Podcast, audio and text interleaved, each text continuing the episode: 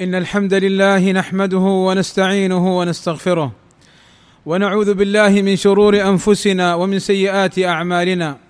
من يهده الله فلا مضل له ومن يضلل فلا هادي له. وأشهد أن لا إله إلا الله وحده لا شريك له. وأشهد أن محمدا عبده ورسوله. ألا وإن أصدق الكلام كلام الله. وخير الهدى هدى محمد. وشر الأمور محدثاتها وكل محدثة بدعة وكل بدعة ضلالة وكل ضلالة في النار. أما بعد فاتقوا الله عباد الله وراقبوه في السر والعلن واعلموا أن الله لا يخفى عليه شيء في الأرض ولا في السماء. عباد الله إن الأعمال الصالحة التي كان يفعلها المسلم لا تنقطع بانتهاء رمضان. فالله أمرنا أن نعبده حتى الموت. قال عز شأنه واعبد ربك حتى يأتيك اليقين أي الموت.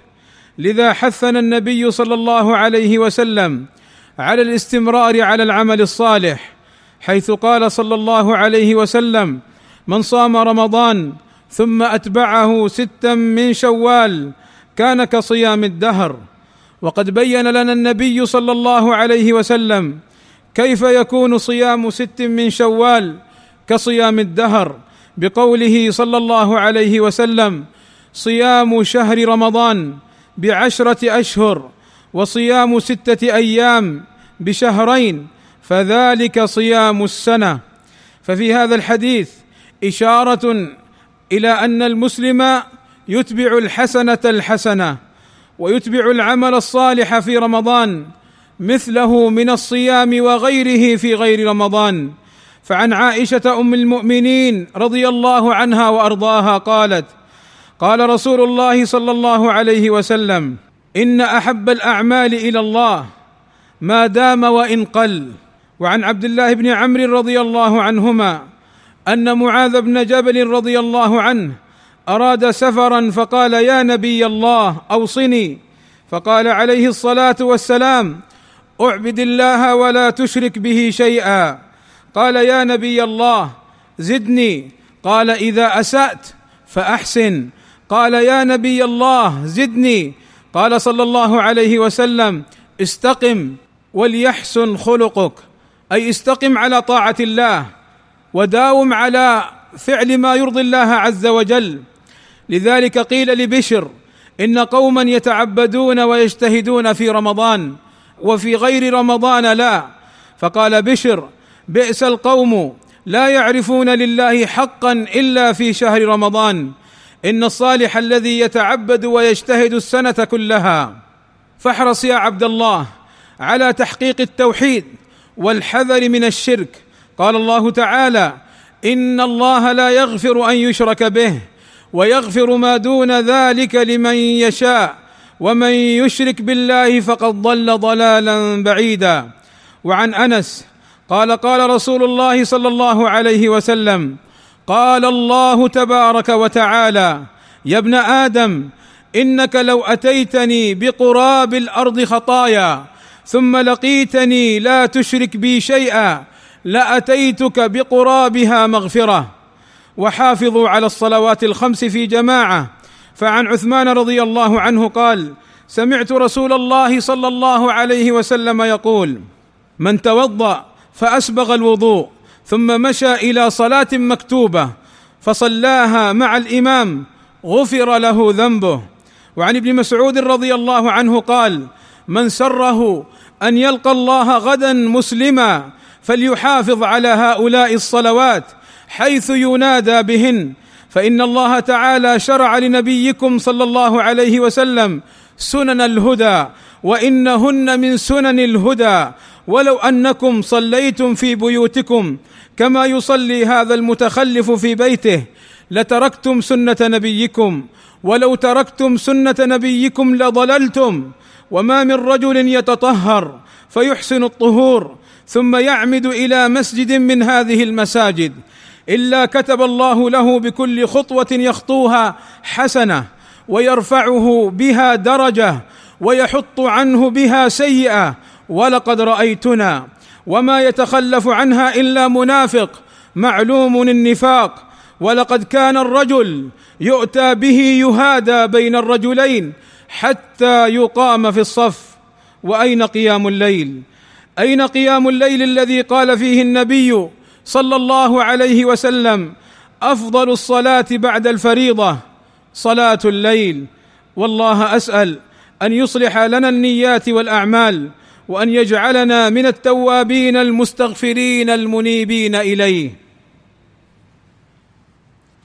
الحمد لله الحمد لله وكفى والصلاة والسلام على نبينا المصطفى وعلى آله وصحبه أولي النهى.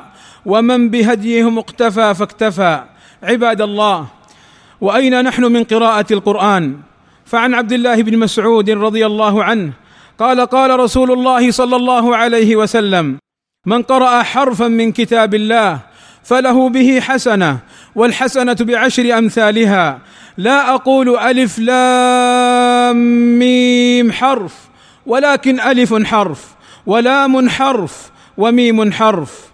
وعن أبي أمامة الباهلي رضي الله عنه قال سمعت رسول الله صلى الله عليه وسلم يقول اقرأوا القرآن فإنه يأتي يوم القيامة شفيعا لأصحابه وأين نحن من باب الصدقة؟ فعن عدي بن حاتم قال سمعت رسول الله صلى الله عليه وسلم يقول من استطاع منكم أن يستتر من النار ولو بشق تمرة فليفعل.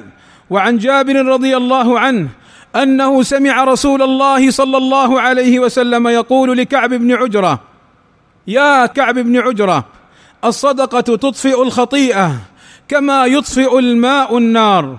وعن عقبة بن عامر رضي الله عنه قال سمعت رسول الله صلى الله عليه وسلم يقول كل امرئ في ظل صدقته حتى يقضى بين الناس. قال الراوي فكان أبو مرثد لا يخطئه يوم إلا تصدق فيه بشيء ولو كعكه أو بصله وأين نحن من باب بر الوالدين؟ وصلة الرحم.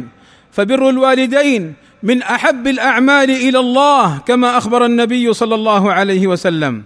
وفي حديث ابن عباس رضي الله عنهما عن النبي صلى الله عليه وسلم أنه قال حين قال له جبريل من أدرك والديه أو أحدهما فلم يبرهما.